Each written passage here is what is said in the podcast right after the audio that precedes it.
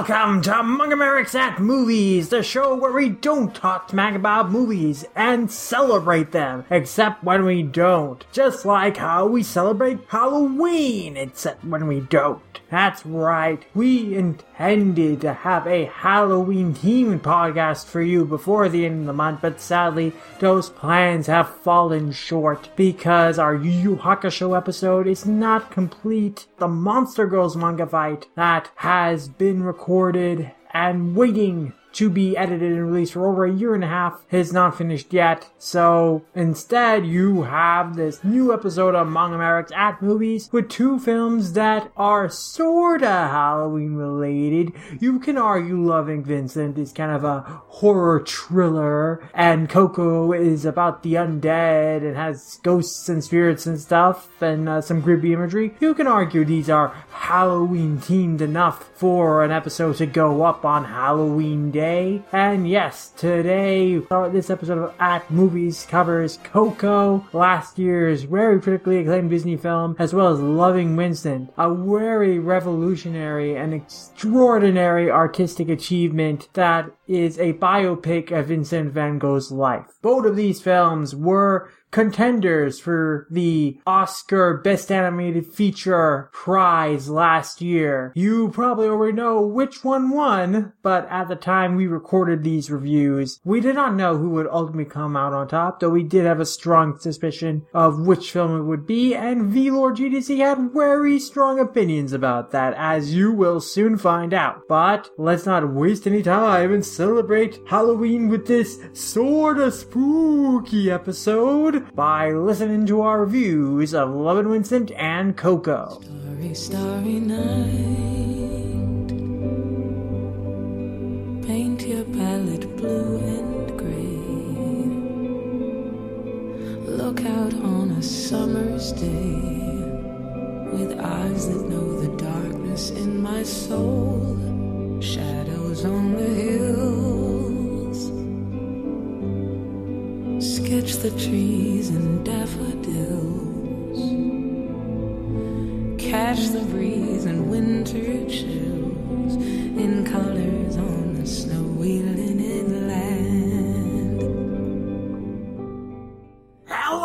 everybody, and welcome to Manga Mavericks at Movies, the show where we talk smack about movies. Except we don't usually talk smack about movies, do we? No, we usually see movies that are pretty good to really good. But today, we saw a masterpiece, didn't we? Yeah, we saw a truly groundbreaking film.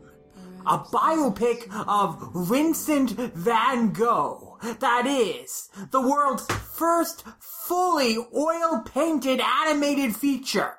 it was certainly a sight to behold.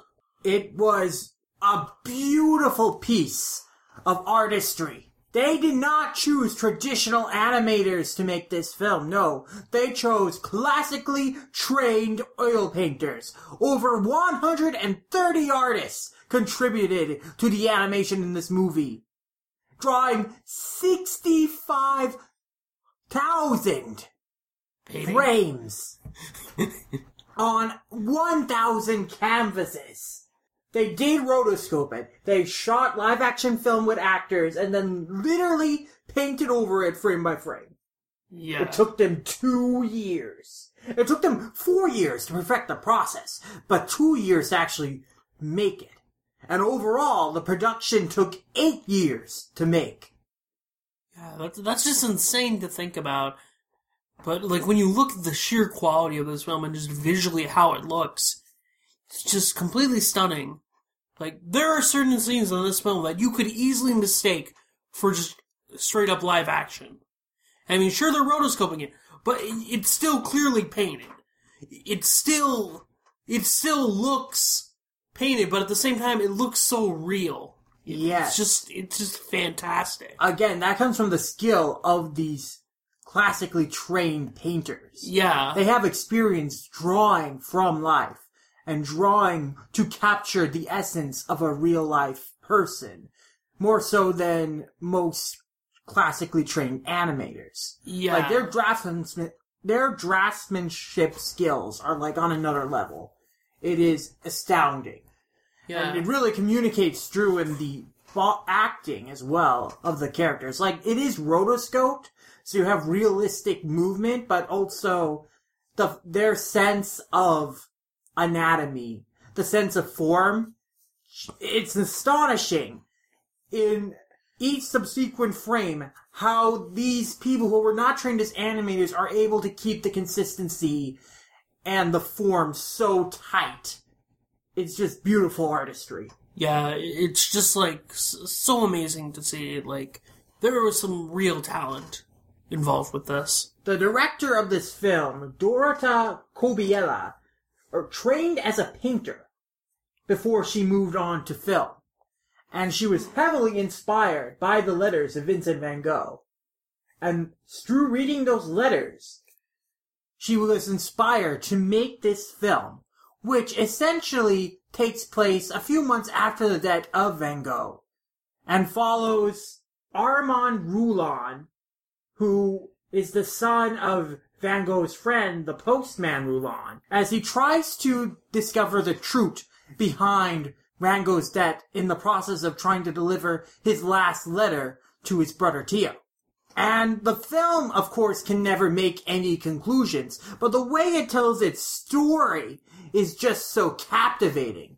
The artistry involved and how it will transition between scenes in the present to the past using a black and white style for past scenes while we focus on colorful imagery in the present.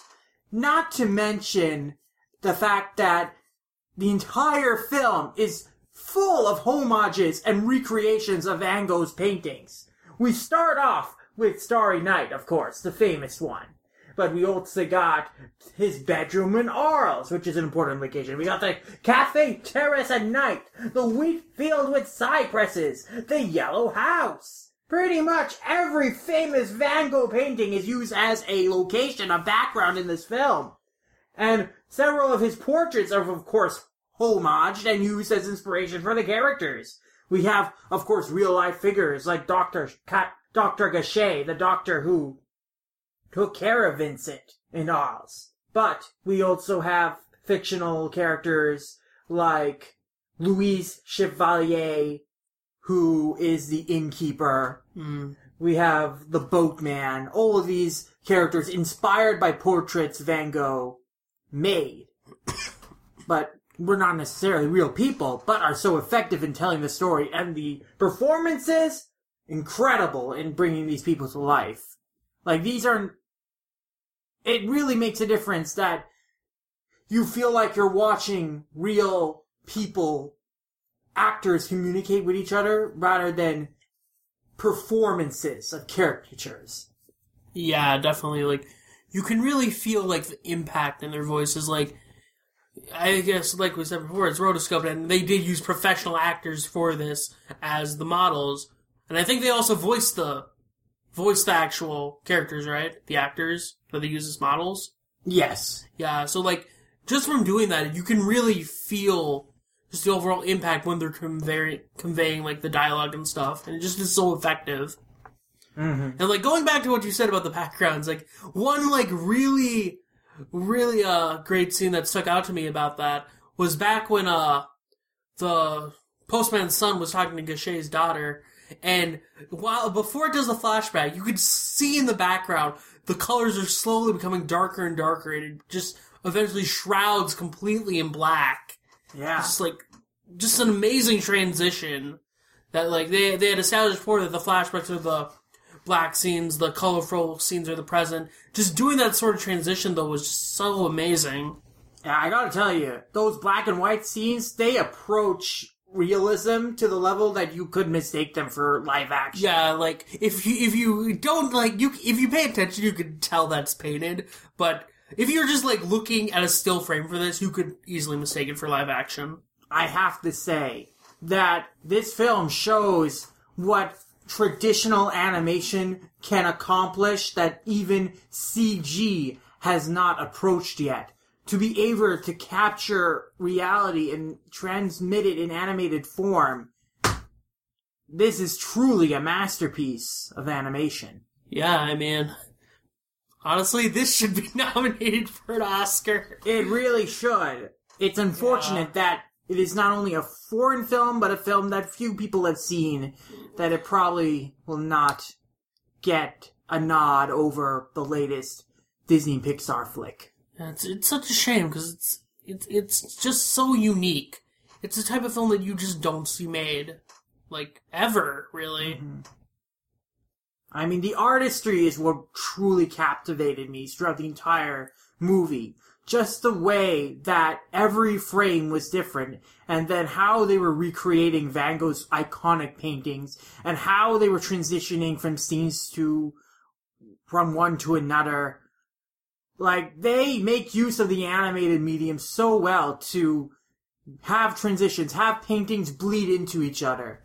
It's so beautiful. Yeah, And the story is captivating too. The story of Van Gogh's life and his death is deeply fascinating, deeply tragic, and it's very interesting to see it in the way it's explored. Seeing all these different rumors, all these different takes on what could have happened, and obviously, as I said before, the movie doesn't come to any definitive conclusions because it can't. But it portrays such a humanizing, such a raw depiction of Van Gogh that you really connect with, and you really connect with the entire scene, the entire circumstances that led up to his death. And there's really no villain in the film. There's like, yeah. Like they they kind of pull the red herring thing, where like you kind of like think that Gachet is going to be this terrible person. No, But by the he's end, not. By the end of the film, you're like, fuck, this guy like really cared about it. he really cared. Yeah. It's the performance Yeah. just sells it too. Like we never know why Van Gogh might have killed himself. We can never know if he really killed himself or if he was covering for someone like Renee, or was it? I think it was Renee. Yeah, Renee was the suspect. based on the flashbacks. He sounded like a total dick. Yeah, but again, we are relying on the film's depiction of this character. Though the real life Renee did admit he bullied Vincent. Yeah, so fuck So. Renee. Yeah. but yeah, it's just such captivating performances, such beautiful artistry. And just the story of Van Gogh is so deeply fascinating that I think if you are a huge fan of the work of Van Gogh or are deeply interested in his legacy and the story behind his death, then this is a really interesting film to watch. And if you are an animation connoisseur, you owe yourself to watch this film because this is some of the most innovative animation, some of the most groundbreaking accomplishments in the medium that I have seen in some time. And it shows what you can do with the traditional animation process and the marriage of it and traditional oil painting in a way that I have never seen before, but I think like really makes you think of, oh my gosh, what could we do with this kind of medium going forward? Yeah, I mean, I'd say like this kind of animation is just like such an amazing idea and so ambitious. Like we've seen it a few, a little bit with Japanese animators. Like you know, there is one animator in Japan who has been doing a lot of paint on glass animation. The guy, I forget his exact name, but he's the guy who did the Mob Psycho 100 ending theme. But yeah, like just seeing on this scale though, what this type of animation can do is just so cool. hmm And honestly, I I hope we get more films like this. Because it's just such an interesting idea, and just brings in such a unique take to animation. Yeah, I think that you could only make a film like this through the medium of Van Gogh's paintings themselves. So this was truly an inspired artistic endeavor. And it, it succeeded wholesale. Yeah, totally. thought I would have more to say about this film, but to get into this, it's really a simple film when you Yeah. get down to it. But just to really emphasize just how incredible the artistry behind it is, It's, it's kind of hard. how to, compelling the storyline of Van Yeah. Gogh's life is.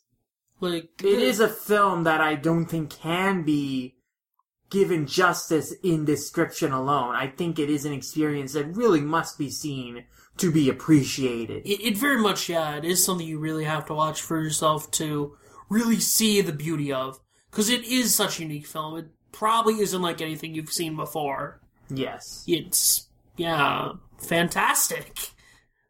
Like, honestly, I really hope this gets some sort of home video release in the US. I'm sure. I am sure it will. Yeah, because I, I honestly want to think. I'm considering picking that up. Cause, Oh, yeah, definitely. This is Especially yeah. if they have behind the scenes material showing the process of making the film. That, that oh, would yes, be I want to see that. That would be insane. I mean, yeah, this this is just like a fantastic film. Uh, I'm really glad that our local uh, Minneapolis theater was showing this for like an entire month because I am uh, so lucky that I had managed to find out that this film was being made because I had not heard about it at all until I randomly looked up just Fathom events special screenings on Fandango and I saw that this was something that was playing and I saw the trailer and I was like, whoa, what is this? How have I not heard it being discussed in animation circles? I, I think this just comes down to the problem that, like the an- I guess like in terms of U.S. animation, we're so insular into what we see. Like at most, we see like anime and then American stuff, and then everything else is shafted. Like you don't people, you don't see people talking about like Moon like Moon of like the Guardian of the Guardian of the Moon. I forgot the title. but but it was cool. But like Moon or Last Man, like mature animation from the French industry, like you don't see anything outside like U.S. and Japan, and like at least in the circles that we live in in America, which is such a shame. I I know we have companies like GKIDS that are really pushing other foreign animation industries and localizing their stuff. But I, I really wish it would become more commonplace because there's so many unique films out there that just don't get exposure. Yeah. Like I know we have Breadwinner coming in a few months into U.S. theaters, and I hope that gets like a lot of acclaim because that that film looks unique. But we need more stuff like that, and we need more stuff like Loving Vincent too, because that th- this stuff's just amazing. It's just stuff that you don't see anywhere in American animation or Japanese animation or any of the mainstream animation that we view. Yes, I'm really glad that I had a chance to see this, and I definitely am going to make sure to keep closer tabs on foreign animated films that are getting released over here, because we almost missed this, we almost missed Moon Yeah, we missed Girl Without Hands. I think We, yeah, so if, if you don't keep your tabs on when these stuff is coming out over here, then you are gonna miss your chance to see them until a hopeful home video release. Yeah, I mean, GKIDS does good with that, but hmm. I think with a lot of like more niche films, who knows? Yeah. But yeah, I mean, uh, however you can find this film, check it out. Buy it on DVD, buy it on Blu-ray, buy it digitally if it has a digital release. I don't think it has one yet, but hopefully, I I want this film to get a lot of exposure. this film is an inspire this film is an inspiring achievement of artistry that really inspires me as an artist both for its technical achievements and its narrative of Van Gogh's life. It's just so much you can get out of it if you're a huge fan of classic art and animation and boat and film Yeah, like uh, traditional art, animation, film. You fan, if you are a fan of any of these things, you need to see this movie because this movie is a beautiful marriage of all of them. Yeah. Like, th- this is probably one of the most beautiful films you'll probably have seen. Yes. It's just that good. This this probably sounds like really overhypey, but it's that good. It really it really is. is. I can only hope the next film we'll watch will be as good as this. And what will be the next film? I have no clue. Oh wait, Justice League. Crap. Um, Well, who knows if I'm going to pair that with this. That's a good point, considering how late these come out. Yeah. Guess we'll see. Remember me, though I have to say goodbye. Remember me, don't let it make you cry. For even if I'm far away, I hold you in my heart. I sing a secret song to you each night we are apart, remember me. Though I have to travel far, remember me. Each time you hear a sad guitar.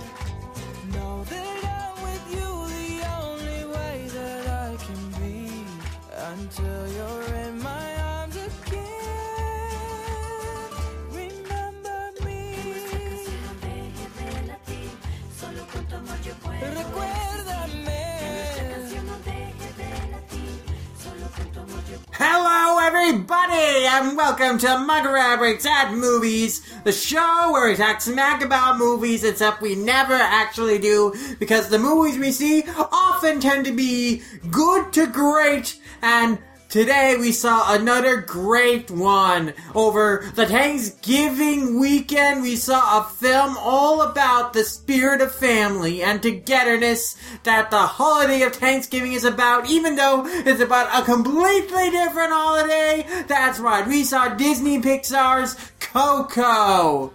That's right, a film about Dia de los Muertos, the holiday where you celebrate your ancestors and guide them home from the land of the dead.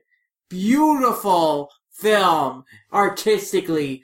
Gorgeous backgrounds. The land of the dead, absolutely stunning. So many layers of art.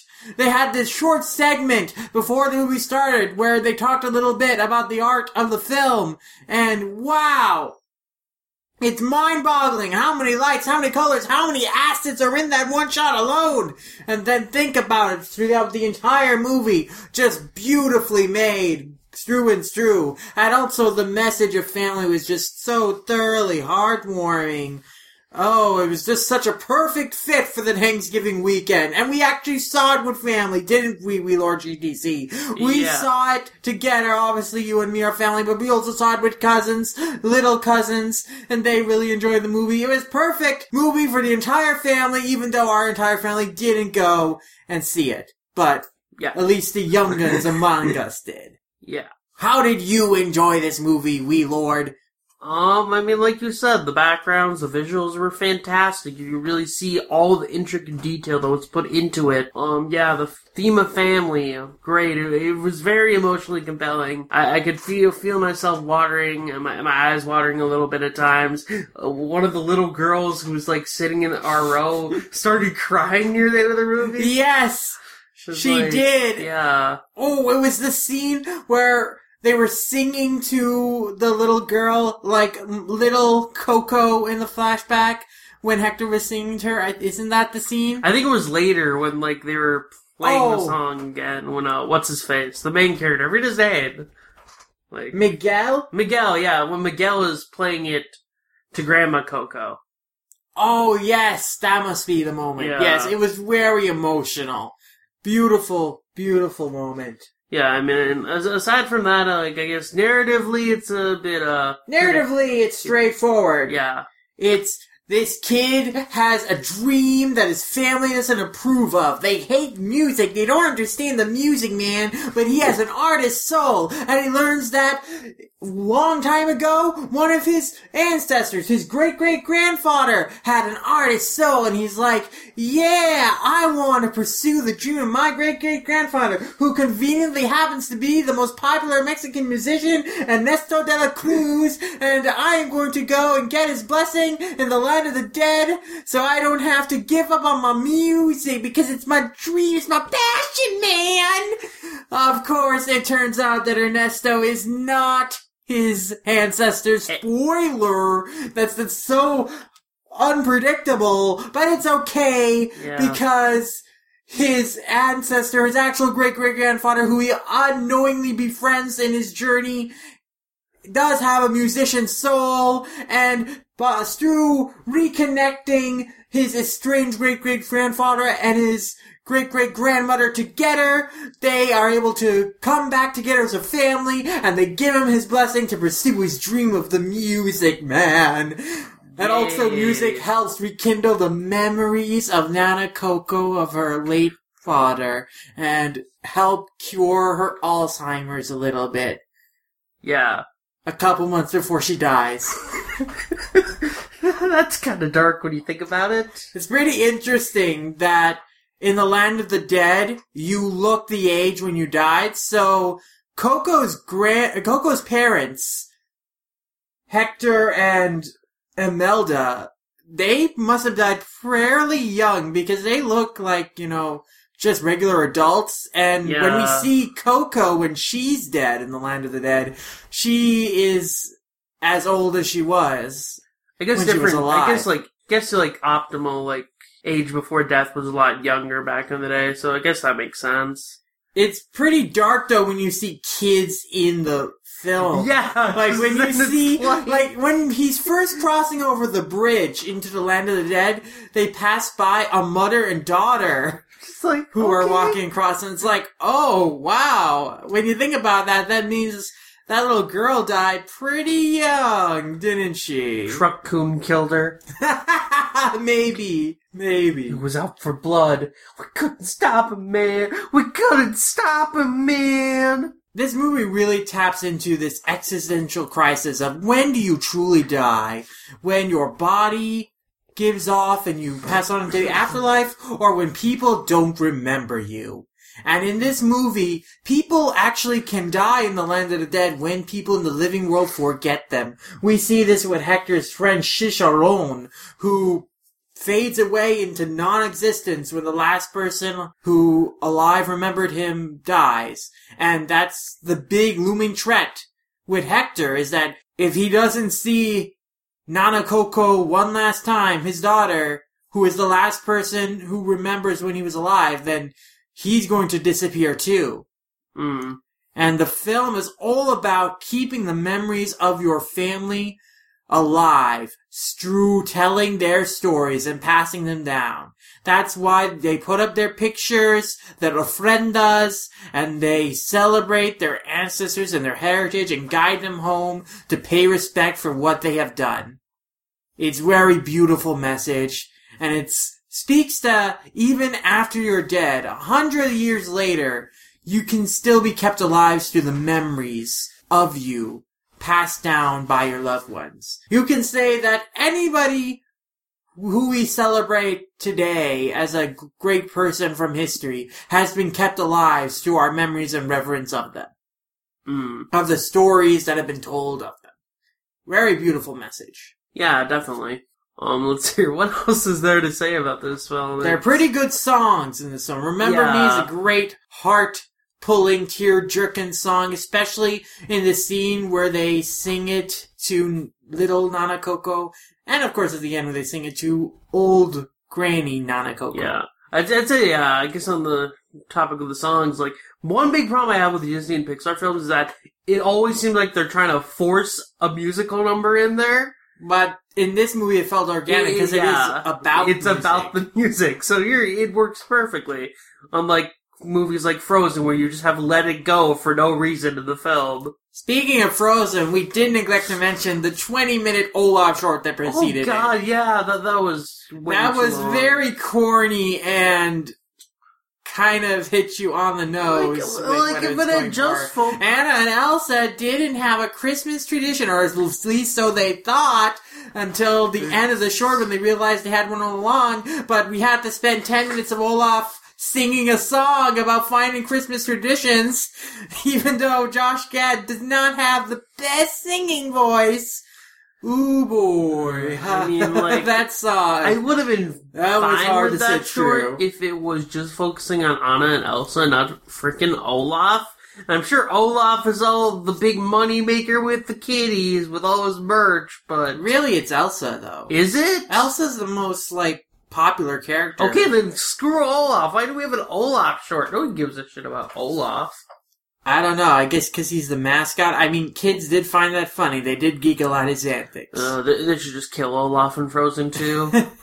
well, apparently it's not so easy to kill Olaf because even when he literally melts in the sauna, they're just able to throw him back out and he becomes ice and then You're the ice breaks and he becomes a no! They So made him immortal. immortal. They made him immortal. He has Keshan Chu bloodworms in his snow that oh is going to keep him alive, repair all his wounds. Ugh. I mean, wasn't like Olaf's dream to like melt or something? Or like or was it to see summer? I, I forget. It was to see Summer, yes. Okay, so he's never gonna die now. It's just annoying. Yeah. Olaf. yeah, my biggest problem with that short is just the dialogue was so expository and blunt, and it's like, wow, you are just so direct with all these themes. This dialogue feels so ham-fisted and unnatural coming from these characters, and oh god, this song with Olaf is taking five minutes. I, I'm tired of it. I don't know if it was just There's some either. good visual gags, but like overall, it's just like oh, a great example is that scene where Sven the reindeer or caribou or whatever he is is like trying to explain what is happening to Kristoff, what's happening with Olaf, and he. You know, it's kind of amusing, like his little sket, but like literally, Anna and Elsa come in and like bluntly say, "Oh, that's happening to Olaf! Oh my god!" And it's like, "Oh, that's so pre- predictable. That's such a basic way of going about executing this joke." I'm like, "Oh gosh, this there are many wasted opportunities for like clever verbal gags. I mean, they do fine with the visual gags, but." Oof, the Boy, dialogue I, I, I can't work. wait for Frozen 2, guys. It's gonna be amazing. This felt like it should have been a TV special, not a theatrical Yeah. short. I was not terribly happy. And Sid, guess what's gonna win the Oscar for Best Animated Short this year?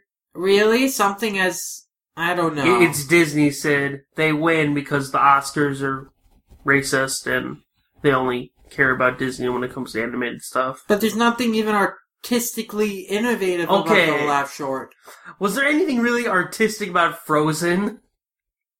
Did Frozen win Best Picture? Yeah, it did. Oh yeah, obviously it did. Actually, yeah. I mean, in terms of how it depicted the snowscapes and like the musical accomplishment of Yes, it. but comparatively to the other films of that year.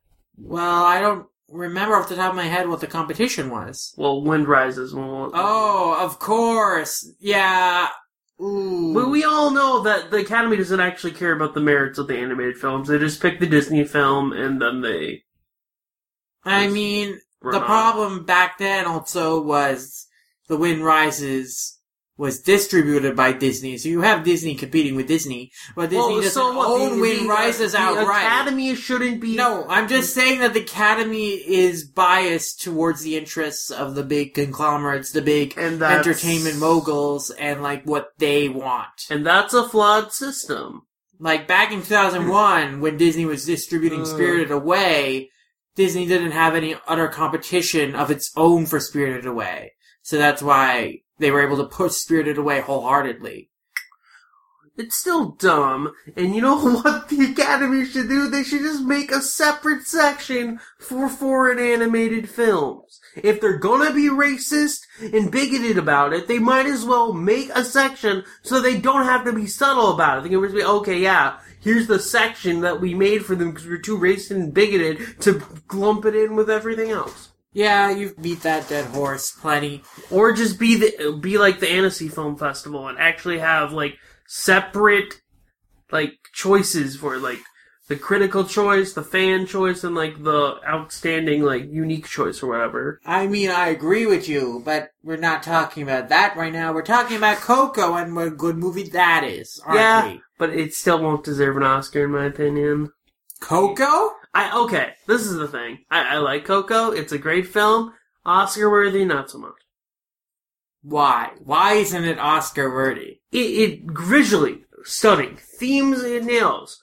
Narrative weak. Weak narrative, huh? It has a weak narrative. In what way? It's predictable. It's something we've seen before. In what way is it predictable? I don't disagree Okay. with you. I want you to actually explain what you're talking about. Okay, fine. Well, the- from from the outset of the film, it's just like the whole. Okay, I need to find my find my like ancestor who will represent my real passion. But oh wait, that answer's not my real ancestor. It's this other guy. We totally did see this coming because you're trying to sta- make this relationship from the outset. Therefore, you're intentionally subverting the idea. So it's it's obvious. It is a basic template of a hero's journey. Exactly. The hero sets out with one goal in mind and he attains it but realizes what he really wanted all along was something else. Exactly. And that's the thing. Like, this is also the problem I have with Inside Out, to an extent. Like, Inside Out, it does a great job with the balance between happiness and sadness, but then it shuns all the other emotions. It doesn't focus on those other emotions. It doesn't go in depth with them. It just focuses on happy and sad, happiness and sadness.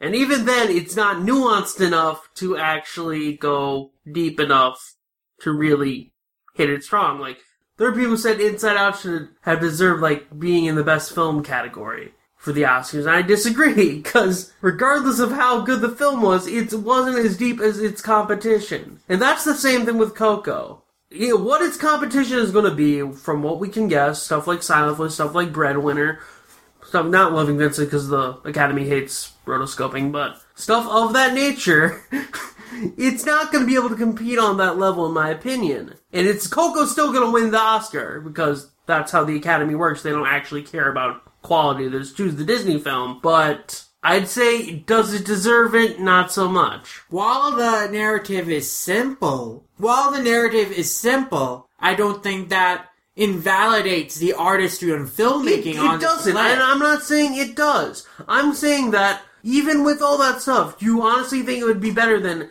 a silent voice winning or any of film of that nature? Obviously, you know me. You know how much I love a silent voice. That is one of my favorite manga, and the anime adaptation of it was beautiful. I've talked about as much on a previous podcast. But in terms of the filmmaking and artistry, Coco might have a beat. Hmm. I do think Naoko Yamada was a visionary director. She is a visionary director, and she did amazing things with A Silent Voice as an adaptation.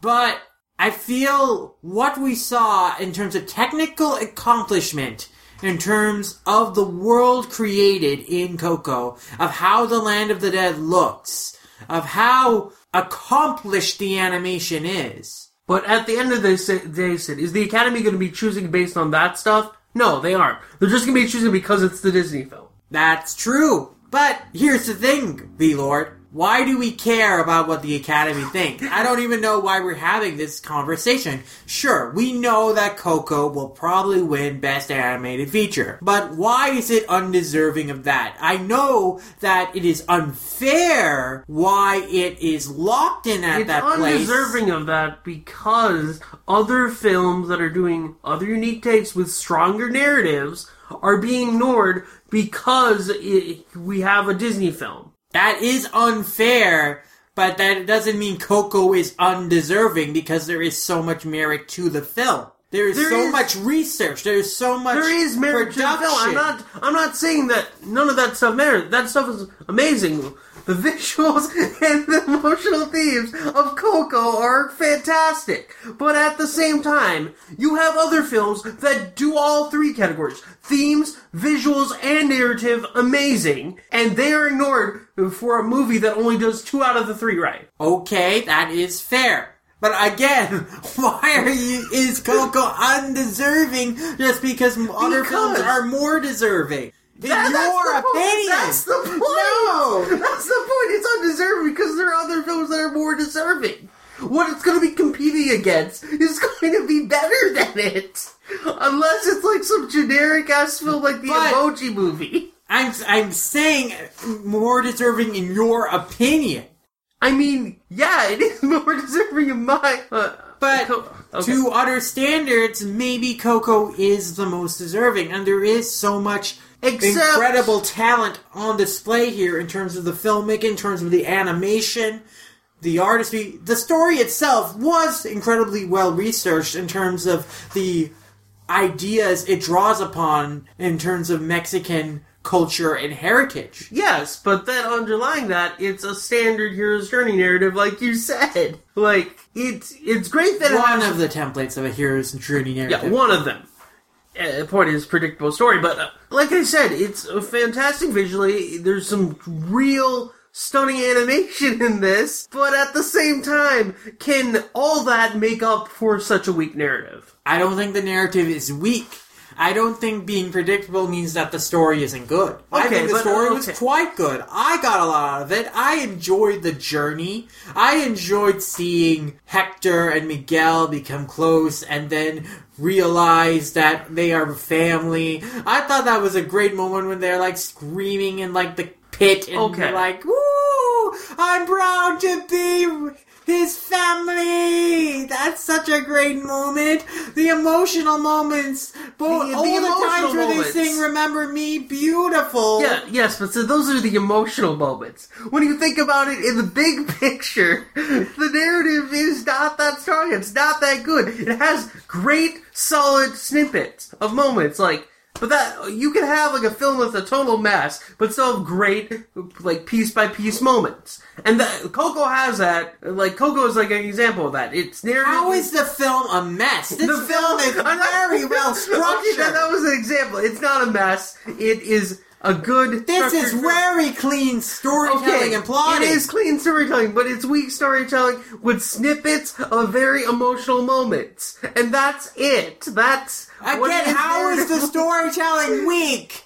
Just because it's predictable. That's- the story that's structure is rock solid. That's why it's weak. No. Because it's. Predictability doesn't make for a weak script. In fact, oftentimes predictability means that you have a good script. It means that you have a script that makes sense. That means the narrative flows very well from beginning to end.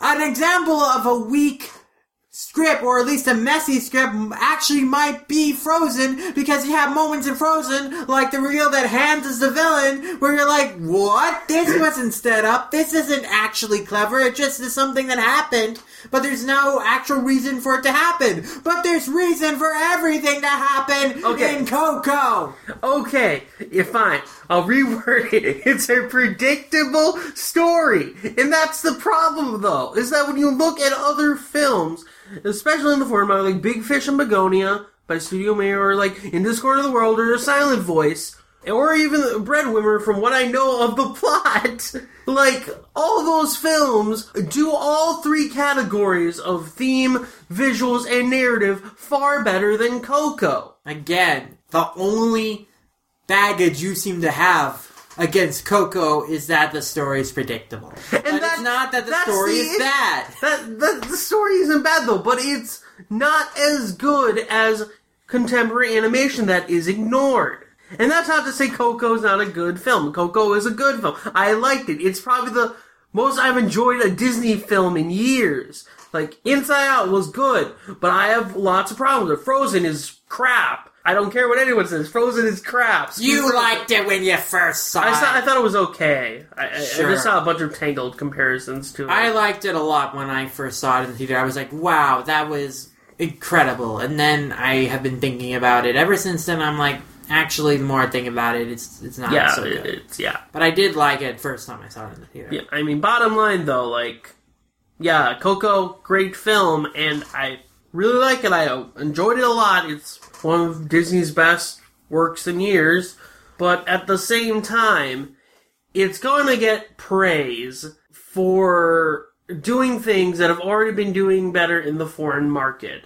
And the foreign market continues. What are you even talking about right now? Praise for it has praise that is well deserved. It Your has- only complaint is that it might, and you don't even know this for sure. Your only complaint is that it might win the Academy Award when you'd rather see a different film win the Academy Awards. Give up on Best Picture for animation. It is a pointless to win that.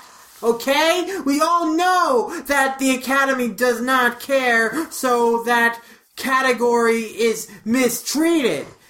Who cares? What does that have to do with how good a film Coco is? It doesn't. Then I'm why have we been having this argument for 10 minutes? Should we just cut this out? No, I'm keeping it in. Ugh. Well, why did we even start this? I don't even remember. Because you Shit. started on, oh, I can't believe No, okay, like gonna win Academy. no, I said like okay, I don't think this should deserve like an Oscar. Then you asked why, and then we got to this Yeah, this. I asked why. Yeah. Because I don't understand why you're so Hmm. against this movie winning Academy Award, and this is one of the most deserving movies is from it is, Disney it to is win the, the, most. Academy Award. see, you said right there the most deserving Disney movie. Yeah. That is, you know what? You know what they should just call the the section I was in the best Disney animated film of the year because that's all it is. That's all it's ever been. yeah, f- f- fuck the Academy Awards. Let's look at the history of Best Animated Picture. Uh, fuck the Academy Awards. I mean, Tintin won that one year. That was also Steven Spielberg, though. Yeah, and after that they banned rotoscoping because apparently rotoscoping is cheating. They don't understand how animation works. That's because they're fucking idiots. Literally, like they. they so just, okay. V-Lord, the Academy Best Picture for Animation category began in 2001. So the first winner was Shrek. Then we had Spirited Away in 2002, Finding Nemo in 2003, Incredibles 2004. Don't they have a breakdown of what studio won how many awards at the like the bottom of the Wikipedia section? I'm going to go through all of them just to make the point. Wallace and Gromit 2005, Happy Feet 2006, Happy Feet, Ratatouille 2007, 2008 was WALL-E, Up 2009, 2010 Toy Story 3, 2011 Rango, 2012 Brave, 2013 Frozen, 2014 Big Hero 6, 2015 Inside Out, 2016 Zootopia. Okay. Why did Zootopia win the Academy Award? Why didn't you like Zootopia? I do like Zootopia, but it didn't do really anything special. Do I believe Kubo and the Two Strings or the Red Turtle would have better been suited to win? Yes. Yeah, and they would have won if was a the, good movie. if they they would have won if the Academy actually watched the movies. All right. Anyway, I read out to you the Best Picture winners since it began. And all Most of, of them yeah, were Disney, right? yeah. So they might as well just call it the best Disney film of the year. Right. So let's think about what about the competition, right? Well, who was competing against these films? So, Inside Out. What was the competition? Anomalisa, Boy in the World, Shaun the Sheep when Marnie was there. All of which are better than it. Boy in the World and Shaun the Sheep, the movie, was better than Inside Out. Yeah, Boy in the World is pretty good. Oh, I thought that was in the Beast. Sorry, sorry, sorry. I misread that. Okay. Big Hero 6. Its competition was Boxtrolls, How to Train Your Dragon 2, Song of the Sea, and Tale of Mrs. Kaguya. I have seen all those except Boxtrolls. And you think that all of them deserve to be Big Hero, Big Hero 6? Yeah, pretty much. Fair. Uh, Frozen's competition. Croods' Despicable Me 2, Ernest and Celestine Wind Rises. Croods? What was Croods I there? don't know. Well, anyway, screw Croods. we but, both like, agree Wind Rises should have won. I've heard good things about Ernest and Lean though. So obviously we know the deal, right? We Yeah. know from the past pattern that the Disney movie will win. There Okay. are more deserving nominees, but we can just accept that because it doesn't matter. Because in the history of the Academy Awards, in its 17 year history, the winners have by majority been Disney features. Okay, fine. We'll, we'll just go with this. Considering that the Oscars are a rigged system where the Disney film will always win, Coco is the most deserving in years of getting the Oscar. Yeah. Literally, there have only been four movies in the Academy's history that were not Disney. Uh, fuck the Academy. Yeah. Why can't the Annecy Film Festival be more promoted in the U.S.? I don't know. Yeah. They also choose way more competent nominations. Some problems I had with the movie narratively. In fact, the only problem I had was the fact that they made Ernesto de la Cruz a legit villain in the sense that, oh, he murdered Hector. He's a bad guy, strew and strew. Yeah. I didn't think that was necessary that there needed to be like a flat out villain in this movie. Like, literally, he murdered the guy because he wanted to leave. Well, Like, because. Ernesto didn't have the talent to write his own songs. So he needed Hector songs. It actually was very ill thought out because he killed off Hector and So he's literally just reusing the same songs over and over again. yeah, like how long did his career go? Was he just relying on the same songs for years?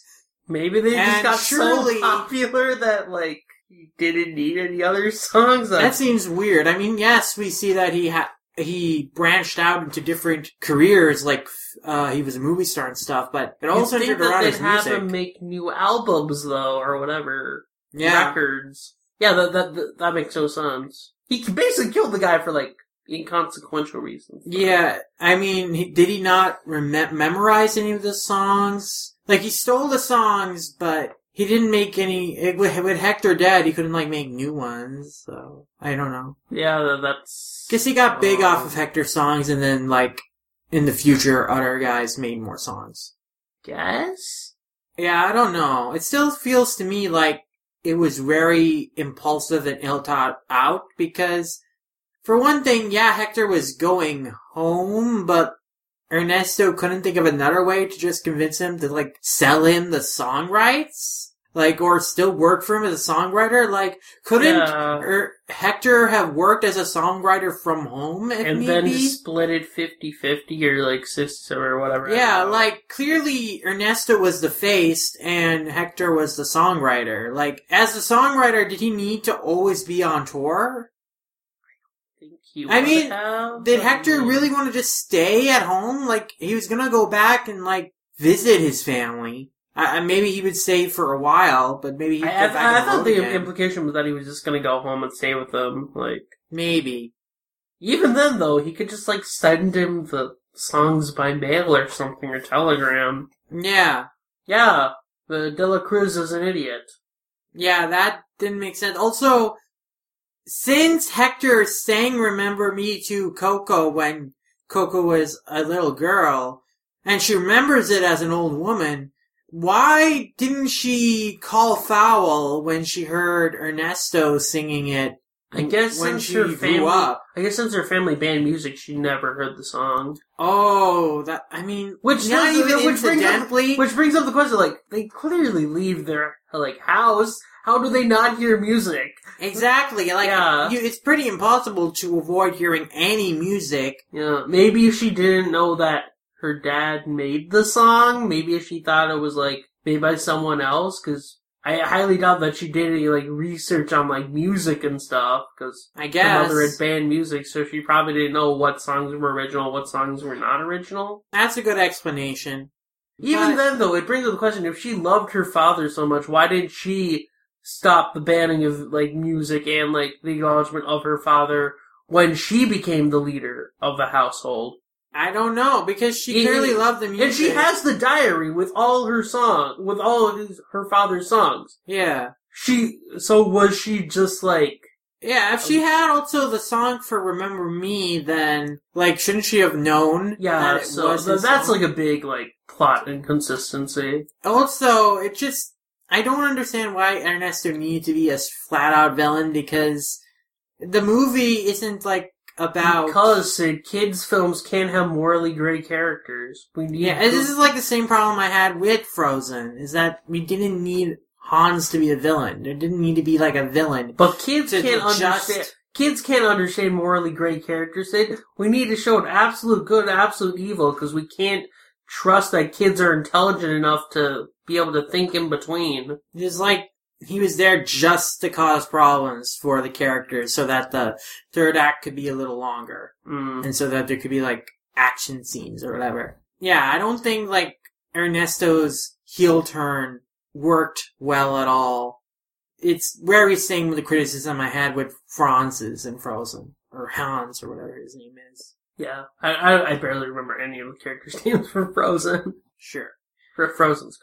At the end of the movie, one thing that I was like, really? That seems kind of unbelievable was that there's like graffiti and vandalism all over Ernesto's gra- tomb and Why would they suddenly believe like records of a family that's hated music for generations? Like th- that's one thing. No, I, it's like super confusing. Like there's like graffiti saying that he sucks or something to that effect on Ernesto's grave at the end of the movie after it's come out that Hector was the one who wrote all the songs. But like, it seems unbelievable to me. Like, oh, now De La Cruz is hated by everyone in the It's- world. It's, an idealism. Like- Again, say we're looking at a kids' film that has absolute good, absolute evil. They aren't going to go anything nuanced, like, oh, now a portion of these people like De La Cruz, now this portion don't respect him. No, they have to go all the way one direction. yeah, it's this extremism in Yeah. point of view that does not feel authentic to me. It's like, cause yes, he might have stolen Hector's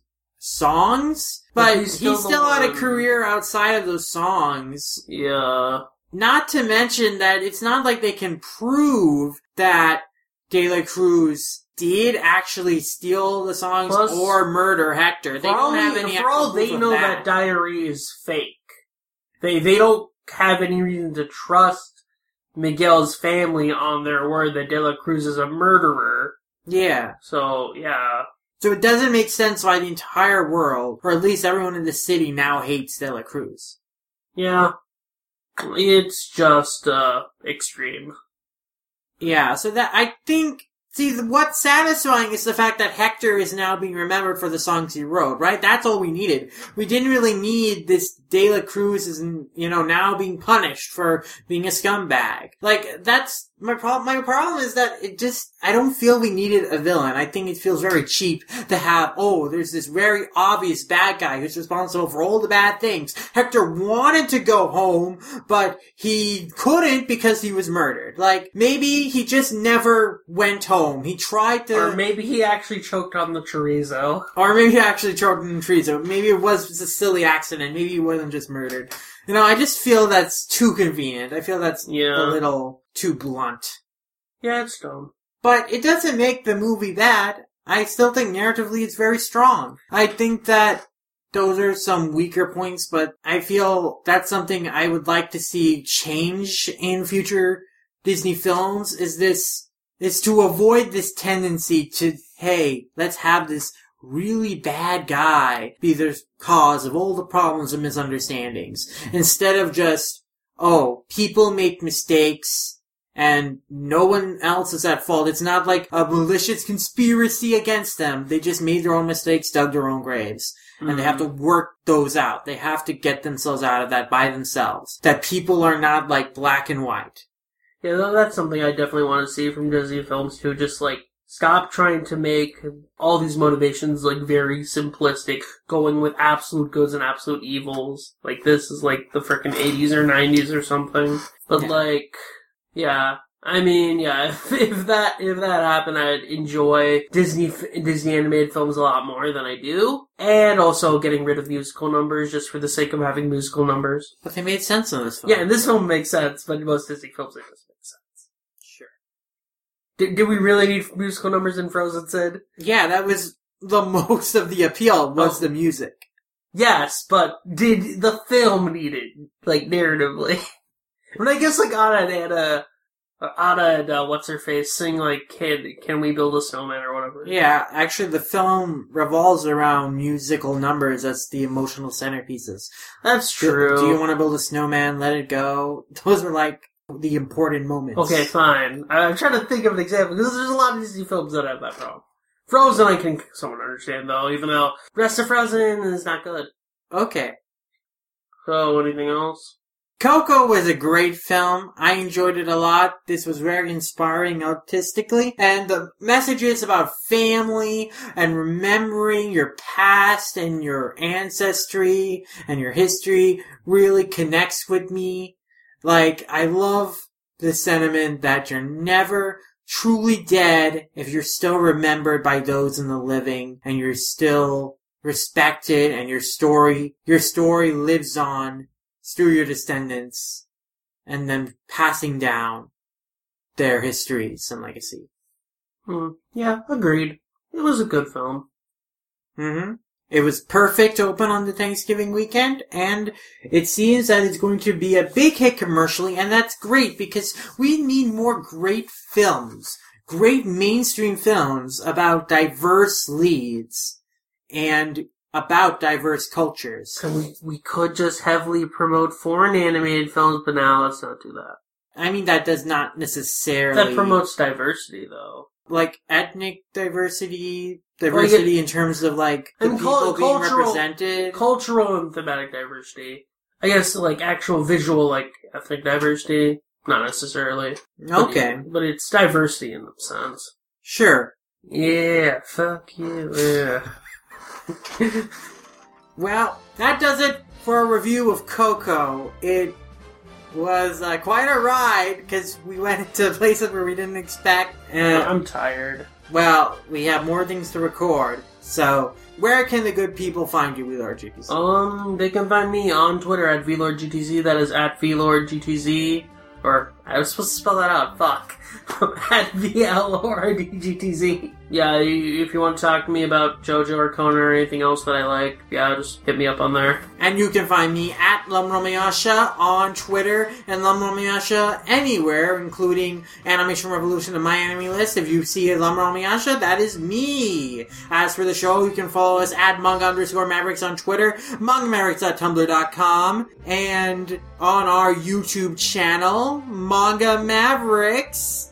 We have a custom URL now, guys. We hit that 100 subscribers. It is https semicolon two dashes www.youtube.com slash c slash manga. That's a capital M. Manga capital M Mavericks. That's a custom URL guys. We did it fam. It's all thanks to you. But you can still help the show grow by watching liking and subscribing to our channel. And of course subscribe and listen to us, rate and review us on iTunes as well. Both of those things help the show grow a lot. And you can find all of our podcasts first on all-comic.com. That's where we post up the podcasts before anywhere else. And you can follow All Comic on Twitter at all underscore comic. And that's about it for this episode of Manga Mavericks at Movies. Talking about Coco. And I don't know what we'll talk about next time, but we'll see you then. Sayonara! Later.